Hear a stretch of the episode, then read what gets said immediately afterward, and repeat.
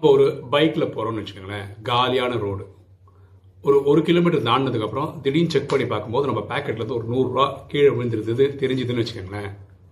நம்ம மனசு என்ன சொல்லுதுன்னா அந்த பைசா கிடைக்காதுன்னு சொல்லுதுன்னு வச்சுக்கோங்களேன். ஆனாலும் நம்ம தேடுவோம். வந்து பார்த்தா அந்த பொருள் கிடைக்காது அந்த நூறுரூவா கிடைக்காது. இதே இது மனசு வந்து கண்டிப்பாக கிடைக்கும். இந்த ரோட்டில் யாரும் கிடையாது. ஒழுங்காக தேடினா கிடைக்கும்னு வந்து தேடுறவங்களுக்கு கிடைக்கும். நம்ம என்னைக்கு சந்தோஷமாக இருக்கோமோ நம்ம மனக்கண் திறந்திருக்கும் இந்த கண்களும் திறந்திருக்கும் பொருட்களை பார்ப்போம். நம்ம எப்போ துக்கத்தில் இருக்கோமோ நம்ம மனக்கண் ஆஃப் ஆயிடும். இந்த கண்கள் திறந்திருந்தாலும் பொருட்களை பார்க்காது. நம்ம மனசு தான் எண்ணங்களை உற்பத்தி செய்யக்கூடிய ஃபேக்ட்ரி அதனால தான் சொல்கிறோம் எண்ணம் போல் வாழ்வு.